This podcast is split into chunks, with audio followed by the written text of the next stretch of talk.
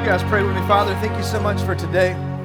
We just ask now that your word would just penetrate through our hearts. God, that um, life transformation would happen right here in this place through the things that you would have us to, to learn today. And Lord, just help us to be open and to help us hear from your spirit. We pray these things in your name. Amen. Amen. You guys can be seated. Um, last week we started this study in the book of Galatians. Uh, I hope you got something out of it, but I wanted to recap a little bit because if you're coming in and you missed last week, let me just paint a little bit of a picture to give you some background information on what exactly it is that we're talking about with the book of Galatians. So, Galatians is found in the New Testament. It's written by a guy named Paul, and Paul uh, is, is accredited here with planting the churches in the area of Galatia. Now, one of the things to understand is this letter is written, it wasn't written to you and me, it was written to the, the Gentiles that were living in the area of Galatia. So it's not necessarily written to one church, it's written to an assembly of churches and towns like Lystra and Derbe and Antioch and Tarsus, which is where Paul is from. So he's writing this letter back to them to give some information. It's really, Paul's penning this letter to these churches, and he's starting to rebuke the churches just a little bit.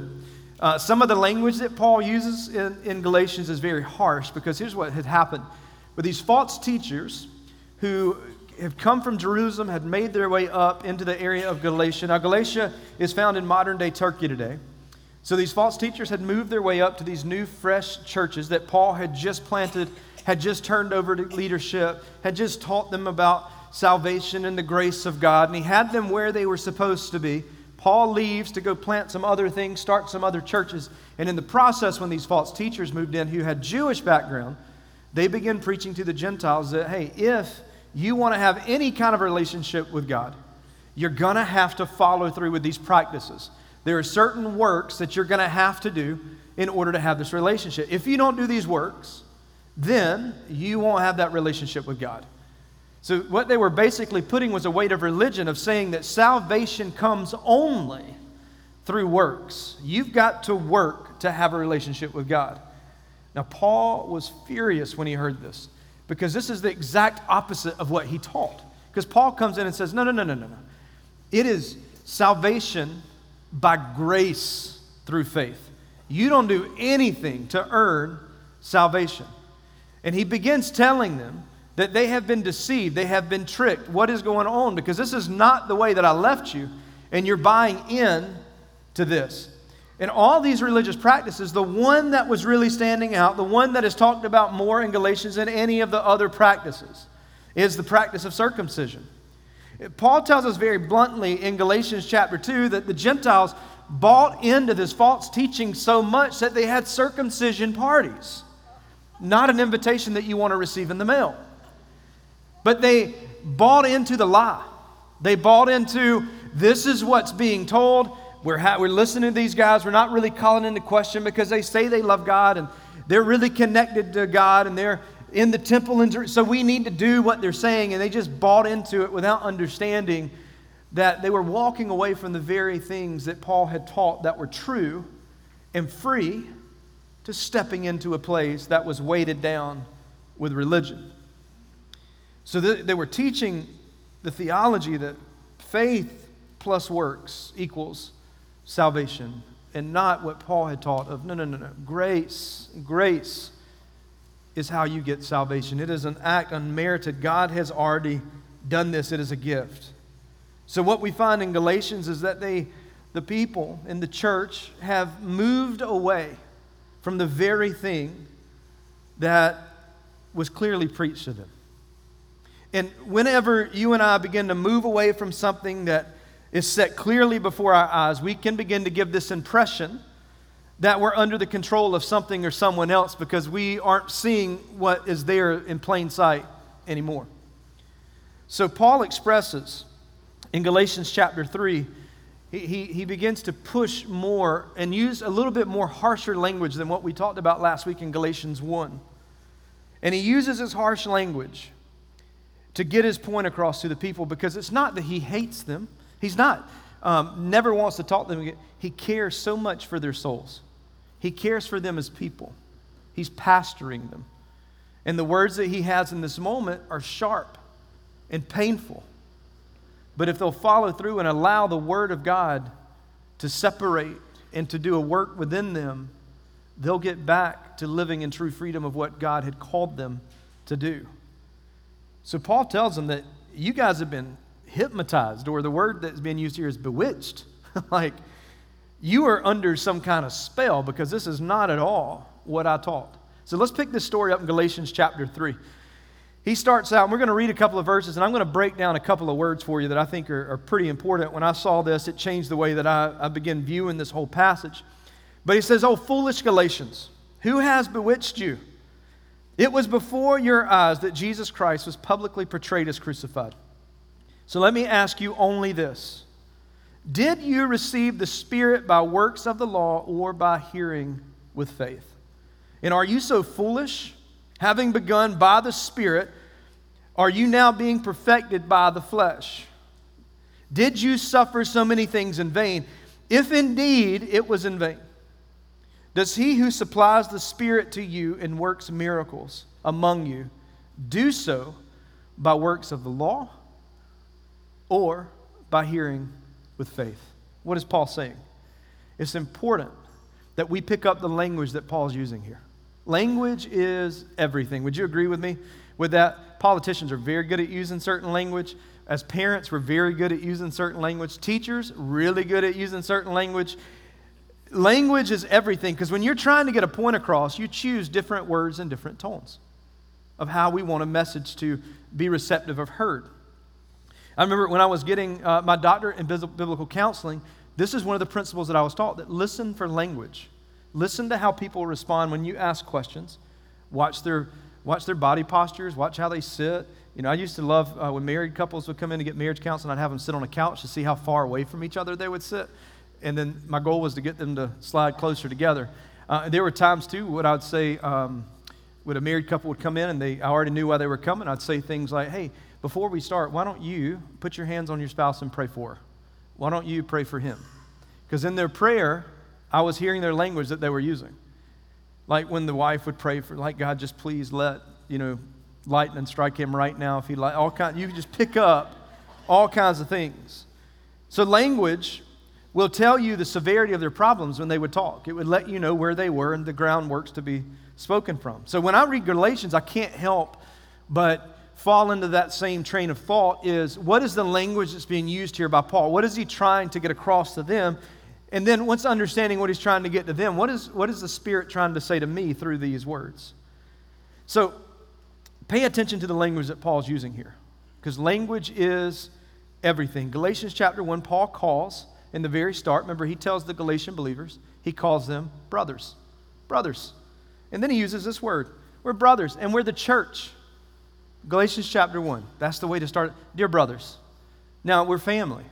Paul's making some grounds here. We're unified. We love each other. We care. We may get mad at each other, but we're family. And then he uses this word church. In Galatians chapter 3, his language changes. He calls them idiots. Little bit different shift there, don't you think? How can you go from saying, hey, brother, hey, idiot, let me talk to you for just a second. This is a language change that Paul goes to. And he says this that you go from being a brother in church, and you're still my brother, you're still my church, but you're acting like a bunch of idiots. A lot of stuff has escalated from chapter 1 to chapter 3, right? So this is just me. Calling them idiots seems a bit harsh, especially since this letter was written to be read to them. If I wanted you to read my email, I will not start it out in that way.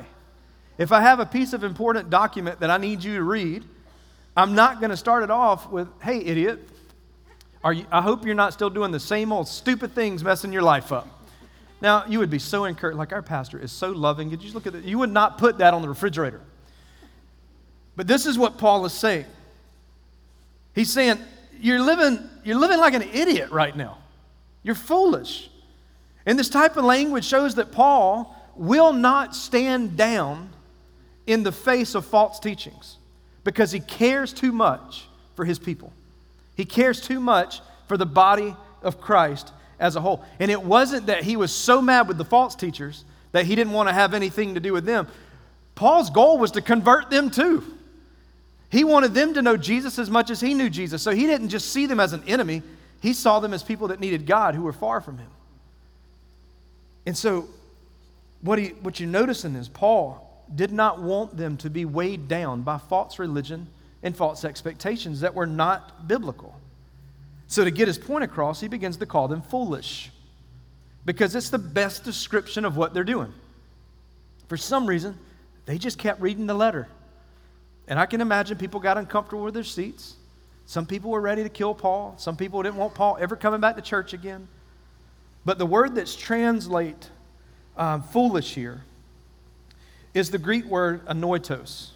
Anoitos. If you're trying to write that down and you don't really care um, phonetically how that works out, just write the word annoy dash and toes. That's how you will remember that word because that's how it's written in my notes because that's how I remember it.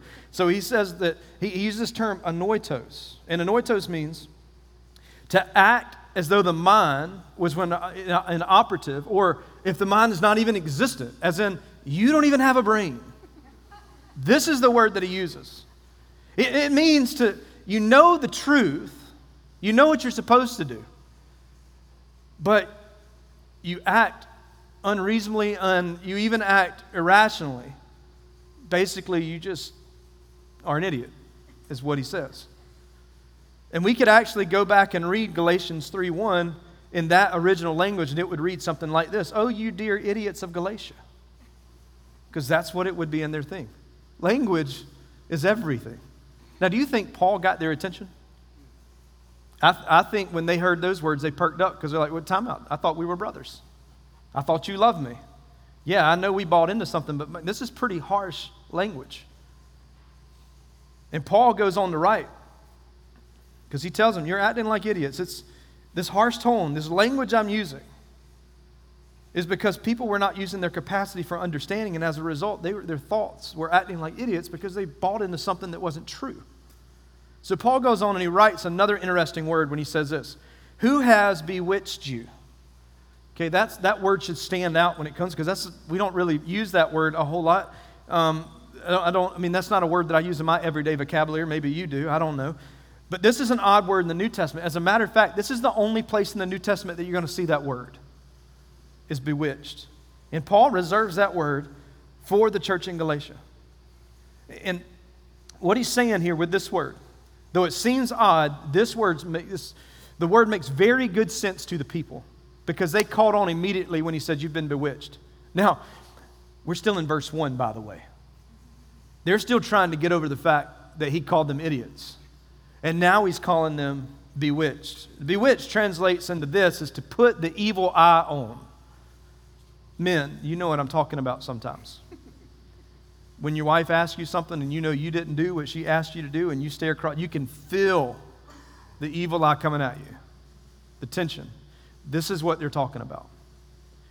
That you had the evil eye put on you.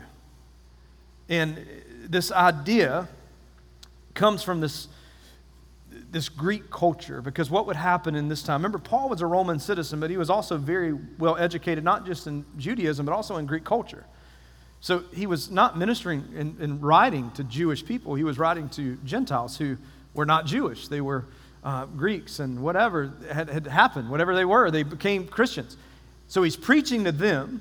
They would have picked up on this language being Galatians and understanding Greek because what the, the symbolic here, the symbolic understanding was in a bunch of ancient Greek letters, you would read this passage. It would say, Above all, I pray that you may be in health, unharmed by the evil eye, and faring prosperously.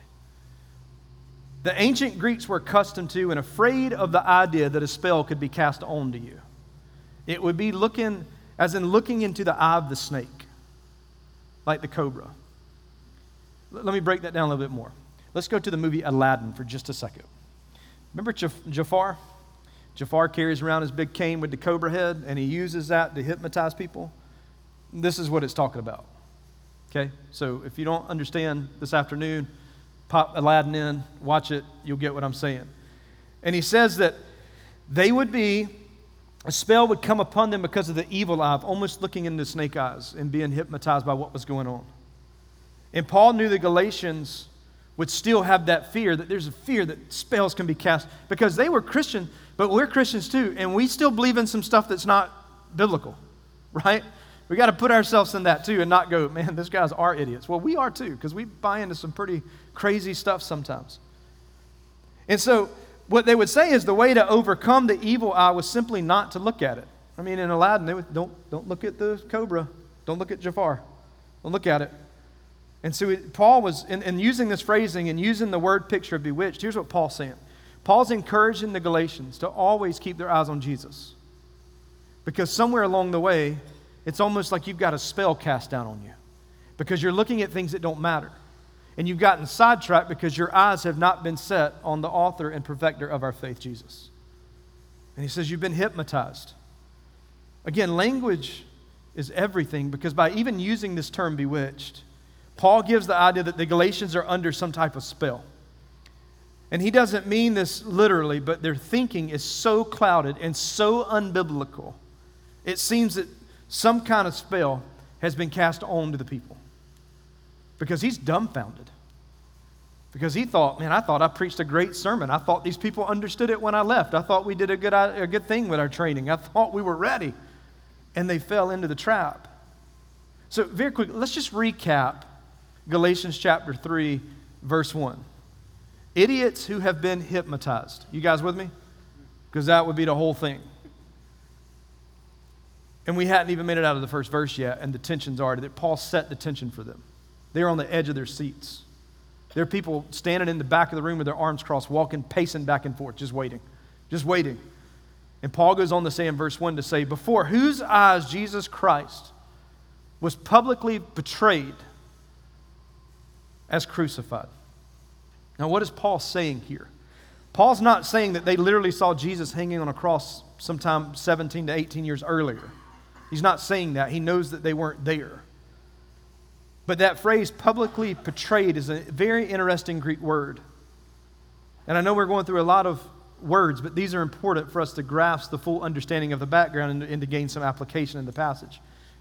Publicly portrayed in Greek, it demonstrates how they had been taught the truth of Jesus so convincingly that in their minds it was as if they were there, as if they could just close their eyes and just experience being there, being there at the crucifixion, witnessing the beatings of Jesus. This is what the word is, is saying. In fact, the word used for portrayed or publicly portrayed in the Greek is prographio. Y'all want to know how to spell that one in the, in the Berkeley County language? Just pro and then graph and put an O on it, and you'll figure it out. But the suffix graphio is where we get our English word graphic something that can be clearly seen. Paul, here's what Paul's saying. So let's back up. It's, it's like I, I, this was preached and was portrayed publicly. Paul's saying, This should be clear to you. The picture was painted so perfectly for you to understand. It was so simple, but you have distorted the picture and made it so complex. And it should be clean, it should be seen very clearly. Now, this may come as a surprise to many, especially students in the room. Communication in the ancient world was very different from communication today. No smartphones, no social media, no Snapchat, no fill in the blank, whatever's new that came out yesterday. I don't know. So, what they would say was if the emperor had this new decree or needed to get a message out, if there was something the people needed to know, they would post it somewhere in the public square. So got a new emperor, they would take that and they would post it in the public square. And anybody that wanted to go see the news and read the news, watch the news, participate in the news, they would just go to the public square and read the book. They'd read what was ever was posted on the wall. So here's what Paul's saying. He, he's saying that this has been publicly portrayed, as in it's, it's as if I went to the public square and put it's that important that I put it on the wall for you to go and see. This was the, like, you, why aren't you getting this? Paul's a little frustrated. And here's what Paul's posting. Because remember, he says before, whose eyes Jesus Christ was publicly portrayed. He's posting Christ crucified.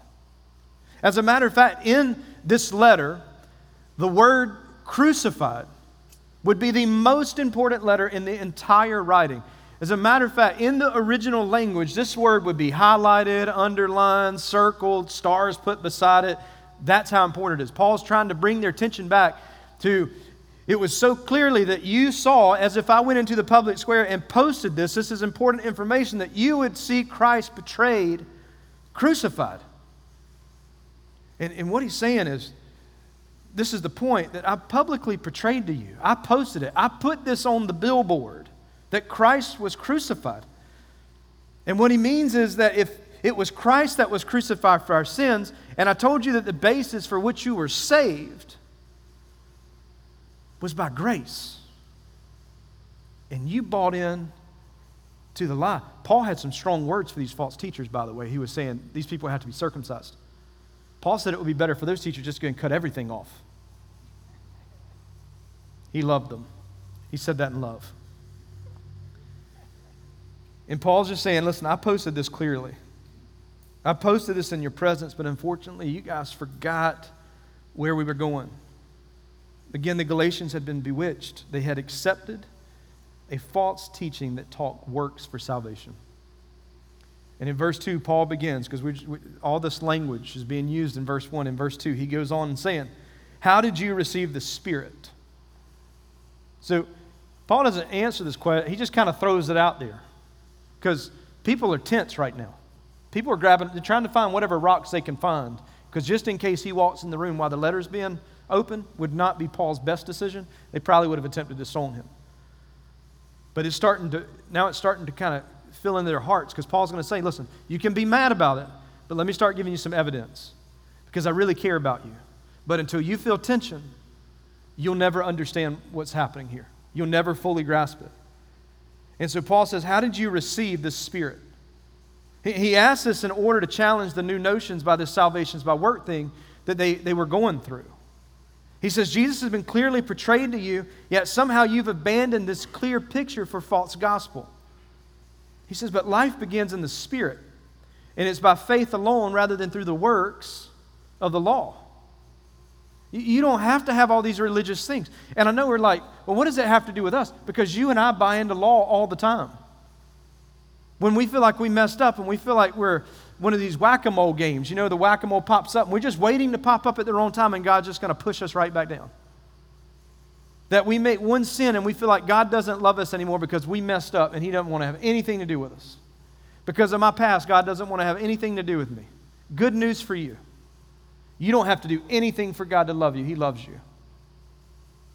He loves you. He's not intimidated by your past. He put that on a cross and crucified it and put that to death. Now who's scared? Because we buy into works. And then we take these works and we put them on other people. Well, you got to do this, dress like this, act this way, talk this way, listen to this. And we start. No. I, I remember in youth ministry, people used to ask all the time, Are we going to teach about morals? We're going to teach kids not to do drugs, not drink. No, I'm not. I want to teach them to love Jesus. Because if they love Jesus, then guess what they're not going to do? And if I teach them not to do these things, well, do they love Jesus? Maybe. But I just scared them not to do these things. But if I teach them about Jesus and how much He loves them and the life that He wants for us, guess what? They don't want to do these things. We preach grace and not law. It's, it's, a different, it's a different approach. This is what, and it's unfortunate, it's a different approach. This is what the Bible teaches. This is how the Bible teaches. So, so Paul here is just saying, listen, the Spirit, He does works. If we just submit our lives to the Spirit, we have to remain dedicated to the truth of Scripture. He was really going back to saying, guys, if you would just listen to the Scriptures that were preached to you and just start to apply them, don't just show up on the day, on Saturday when they were having church and say, listen, just, just hear it and then go home and not do anything about it. He was saying, if you'll put these things to action, you wouldn't be so easily deceived if you live by the Spirit. we're going to get to that here in a couple of weeks in Galatians 5. But verse 5, he says this Does he who supplies the Spirit to you and works miracles among you do so by the works of the law or by hearing with faith? So, verse 5, he's bringing up a very important question here. What, he, what he's asking, he says, This is important because it's forcing these Galatians, they've got to choose between two options now, not a third option. The Jewish false teachers were coming in to teach a third option that wasn't true, and Paul's now bringing it down saying, no, there are two options that are given as the way to salvation either achieving or believing, works or grace. Which one do you want? Because one is not true and one is true. One comes with a heavy weight, one comes with freedom and lightness. Which one do you want? I'm asking the question because these are the options you have. There is no other way. You have bought into the wrong way. There is no other way of salvation. You either achieve or you believe. Those are the options. You got to remember, these Galatians were not denying Jesus as Savior. They were, they were believers, they had accepted Christ. But now they were adding the law as a requirement to their salvation, much like we do when we add works to our salvation. I want God to love me, then I need to do this. If I want to have a relationship with God, then I'm going to have to do these things. And, and, and the key here's the, here's the thing to understand if you're living work based or if you're living grace based. When you use the words have to, because have to is a burden mindset. Well, I have to read the scriptures. I have to pray. I have that's a burden. A growth mindset is I get to do these things.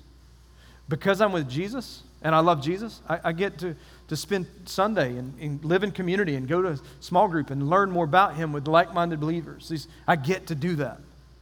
It's not obligation because one's achieving, one's believing. And it's interesting because when you go through the New Testament to notice all the different language that's used to describe salvation, Paul here talks about receiving the Spirit. And what he's talking about with receiving the Spirit, he's talking about being saved. It's a synonym for salvation. Because he tells us here in Ephesians chapter 2 For by, say it with me, for by what? Grace. For by grace you have been saved through faith, not works. You have been saved by faith, by grace, through faith. And this, I love this, because he wants to he wants you to get this that you've been saved by grace through faith, but he, he wants to take it a step further because he, he needs to really drill this down because look what he says to them. And this is not your own doing. Here's what he's saying it's not by your works, it's not by what you did, it's not because you got the gold star for perfect attendance in Sunday school. It's not any of those things. He says it is not your own doing. Listen to this it is the gift of God. It's a gift, not a result of your works so that no one may boast. That no one may boast. The gift is incredible if we accept it. And we do have to accept it because that's what a gift is. You accept a gift or deny a gift. I remember I wanted to go to a concert one time, and I told Allison I wanted to go to this concert, and I dragged a little bit too long, and I didn't get tickets, and I looked online, all the tickets were sold out. And I was like, oh, this was like a bucket list, wanted to do this concert. And I was so bummed out, and I didn't say anything else to her, but I kept searching because, you know, some people buy tickets to flip tickets, and I was willing to pay whatever at this point of, to, to be able to go to this show. And Allison surprised me. And she said, by the way, and I'm glad that she did this and I didn't just go buy tickets because we would have had, it would have invited a lot of friends. But she said, they were sold out, but I got tickets before they sold out. And she gave me the tickets.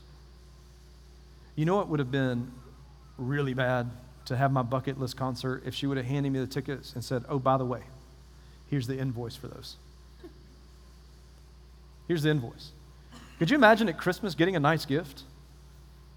And your family, and there's probably some people in your family like this that would hand, oh, here's the invoice for that too. This is how much you owe for that gift. There is no invoice with the gift from God. He didn't give us an invoice. He's, he gave us a paid in full note. This is done.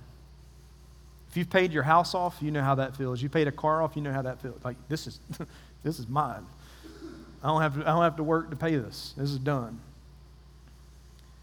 And he says this is a gift from God. It's not a result of works. It's not that you can boast. This is very consistent with Galatians chapter 2, verse 20. In a verse we all know, it says that I, I have been crucified with Christ. But the life that I now live is not my own life It is the very life of Christ. Listen to this wording. It's the very life of Christ living, living, active, working, moving, Jesus, in me. He doesn't say it's me moving and working in me. He said it's Jesus living and working through me because I've laid my life down and I've picked up his cross and I carry the cross. In, in other words, he's saying, I have received the Spirit, and is the very life of Jesus that is within me that now lives. He says, so to describe salvation in this case, he's simply saying, when you receive the new life, you receive the very Spirit of God within you. And that's the work, that's the regeneration that happens within our lives. Galatians 3 6, he says, Just as Abraham believed God and it was counted to him as righteousness, know then that it is those of faith who are the sons of Abraham. I'm going to be honest with you. When I was writing this, I thought, let's just stop at verse 5 because it would be pretty easy. This gets a little bit too complex. Then the more I studied it, I realized it is complex, but it's super important that what we're understanding because these were Gentile people that the Old Testament was kind of, you know, they didn't know a whole lot about it. And Abraham, they knew who Abraham was. He was the father of the Jews, Jewish people.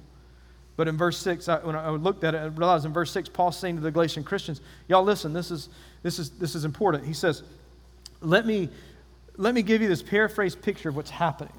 With Paul is, is, is painting this. He says, these confused and bewitched Galatians, these believers are going, I follow Jesus but these false teachers over here, man, these guys are like the true sons of Abraham. They're the elite. They're from the lineage of Abraham. You can't get any closer to that. Because in Abraham lineage, there's David. In his lineage, there's Jesus. And these guys are pretty close to God if that's the case. And this was the way that they were thinking. He says, they're the true sons of Abraham.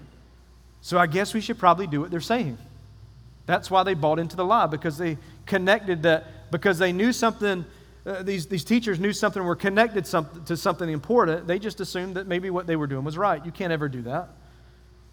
And then Paul says, Let me tell you something. You are the true son of Abraham because sons of Abraham are such based on their faith. They're not based on bloodlines and lineage. And he goes on to say this your inheritance is set because of what Jesus has done. So the Bible says that Abraham believed God and that it was credited to him righteousness, to be in right standing with God. So, because of Abraham's belief, Abraham was saved by God. Not because of his bloodline or lineage. And the Galatians had bought in that we're not in the bloodline and the lineage of Abraham because he's the father of many nations, and they just assumed that that was just Jewish people and didn't realize it was for them too, that they had direct access to Abraham. So the Galatians believers had been lured into the thinking that they could be included in this promised blessing of Abraham if they just kept the laws of Moses. But here goes, because this is a little deep and a little heavy. But let me, let me bring this up for a breath. He says in the scripture, foreseeing that God would justify the Gentiles by faith, so God had a plan for the Gentiles in the very beginning. It wasn't just for the Jewish people. This is very good news to the Galatians. Now, the ones that had already gone through with the circumcision, message sent a little too late. But he preached the gospel beforehand to Abraham, saying, In you shall all the nations be blessed. Not just the nation of Israel, all of the nations can receive blessing through the gospel. And he says, Those who are of faith are blessed along with Abraham, who's the man of faith. The gospel shows us in verse 8. It's pointing back to Abraham. The gospel was there 2,500 years before Jesus shows up on the scene. And the gospel was present in God's promise to Abraham. And here Paul's telling the Galatians that the gospel was being preached to Abraham, and there was a couple of thousand years before Jesus is going to come. But the gospel is being lived out in the scriptures. And then look what it says here the scripture foreseeing that God would justify the Gentiles by faith. The Word of God being written 2,500 years before Jesus and all of its authority, all of its inner inspiration, all of its breathed outness from God was foreseen. Paul's telling the Galatians church God had a plan for you before you drew your first breath. You are connected to Abraham. The promise that God gave to Abraham Not that you had to go be through with circumcision, because that was under law. The promise that God gave to Abraham, you are a recipient of that, not because of lineage, but because of Jesus. And now they're like, oh my gosh, we, we totally did buy into this false thing. You, you mean to tell me that we, we have this connection like we've always been? Because they thought to be connected to Abraham was to be connected to God. And so the scriptures preach the gospel beforehand to Abraham that God was preparing to justify the Gentile people. It's the same gospel. Here's what I love whenever you get dropped into human history, doesn't matter what period you get dropped into, it's the same gospel. The same gospel. Thanks to God that we can all be saved and kept in Christ, not because we're good enough, but because we can place our trust and faith in the finished work of Jesus. I love this quote from J.D. Greear. He's the president of the, the Southern Baptist Convention. He says, The gospel is not love God and do your best. The gospel is that you did your best and it wasn't enough. So God, in His love, sent His best, who did for you what you could not do for yourself. And all you can do now is receive it by faith. Powerful words. This is what Paul is saying. Great summary of what Paul's telling the people. If we go through these last nine verses and circle the word faith, did you notice that word popped up a lot? If you see a word pop up a lot, it's probably important. But every time you see it in those nine verses, there's six times in nine verses that Paul uses this word faith. Why? Because faith is greater than works. He was pushing that on them. Faith is greater than works. If you love God, then you do the works, not do the works to love God. It's faith.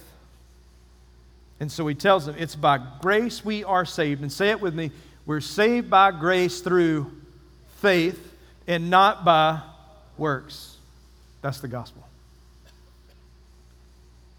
I am glad I didn't have to do anything to earn God's favor because I can't. I am glad that I didn't have to try to earn God's righteousness because I can't stand before Him in right standing because I am blemished and broken and flawed. God didn't save us because we weren't good enough to be saved. He didn't save us by taking our sin and ignoring it and excusing it. He didn't excuse our sin. He took our sin and he laid it on Jesus, and Jesus killed that sin. He put it to death when he died. Isn't that good news? We didn't have to. So we're saved through faith because it's a gift of God, not a gift of works. I want to close right here because this is the most important thing. The most important words that I believe that Jesus spoke from the cross was when he said these words, It is finished. Three words that changed everything for us. Everything else he said from the cross was important, but I think the weight of what he was saying here is a message that needed to be echoed to the Galatians and thousands of years later have been echoed here in this room with us, is that it is finished. Those words marked that we do not have to work for salvation. It is finished meant the work was done. Jesus did it for us. It is finished. It is finished, released us from the penalty of sin and as we continue to believe that, it releases us from the power of sin. So, if Paul were to sum up all of chapter 1, 2, and 3 up in one sentence, here's what he would sum it up this way It's not your religious activity that makes you right with God, it's your relationship with Jesus. It's your relationship with Jesus, period. Nothing else. Don't add anything to it. Anything added to it takes the purity of the message away. So important. What, what does that mean for us? The, he's talking to the Galatians as a Jewish, but what does that mean to us? Here's what Paul's saying to us. So what the Holy Spirit's revealing to us is that, listen, stop adding stuff. These things are, don't even matter. Don't add works to what God has already done. What He has done is enough. He doesn't need me to help. Because remember, we tried to help in the very beginning. We have self help books all over the place. It was self help that got us into this mess to start with when Eve thought, hmm, I could eat this and know just as much as God and help myself. And that's what got us here. See, the law shows us our depravity, the cross shows us redemption, it shows us what true freedom in Christ is. This is what I want you to walk away with today. When we know the truth intimately, we will not be swayed by deceptive messages. What, what do we mean? Get in the Word. Start paying attention to the language that you use when you talk about your relationship with God. Do you have to do these things? Or do you get to? Are you in a burden mindset or, a, or in a growth mindset? What is, what is God saying to you? We, we teach this way so that, so that you can begin to process some things and really understand what Paul was trying to say. And, what he, and, and now the job is we heard what Paul was trying to say. Now the job is to hear what the Holy Spirit is trying to say. Because I believe that there are multiple messages through this that God's trying to teach you and trying to teach me. But at the end of the day, we have to know the truth. And we got to spend time with God and we got to hear from God so that when we hear a message that's not true, we recognize it to be false. Can I just give you a very quick example of what this would be? One of the biggest teachings in America today is the prosperity gospel. You do this, God wants to bless you, give you a lot of money. That seems like a great philosophy in America. But go try to preach that in the country of Haiti. And let's talk about how loving and blessing God is, and God just wants to bless you if you just give of what you have. Because the Haitian people are givers, they're believers, they love Jesus. I've met many of them. But what a cruel theology to teach them when they're living in poverty and their country is torn to shreds. But yet we're preaching this gospel that if they'll just give, give, give, God's going to bless, bless, bless. And we buy into that. And again, it sounds great here in America. But in places of Haiti and Africa, places of poverty, it's a false gospel. And we got to be willing to call that where it is. And how do we know that's false? Because that's not what Jesus said. He didn't say we had to do all these things and he wanted to bless us and make us millionaires. Because we love Jesus, right? Anybody rolling around in Rolls Royces right now? Maybe he'd give you that. But God's more concerned about his relationship with you than what he wants to give you. He's more concerned about you being able to sense false doctrines. So we got to be people of the scripture. Let's pray, and we're gonna we're gonna um, sing again as we get ready to close today. And next week we're gonna jump into Galatians chapter five. And if you want to get a head start, you can read Galatians five this week.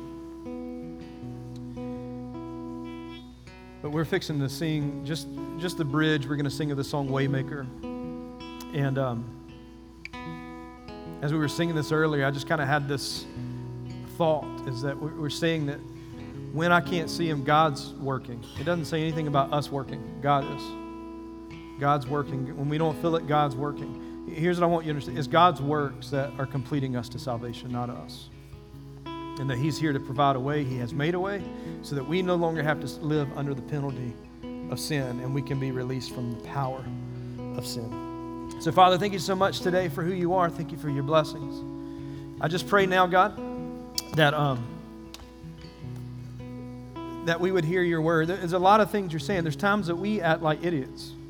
There's times that I feel like when you write, you wrote me a letter, God. If you wrote me a letter, that you would probably need to title it that way because even though I understand, sometimes I find it really hard to do those things because my flesh wants to do the things that please it and not the things that the Spirit needs to be nourished.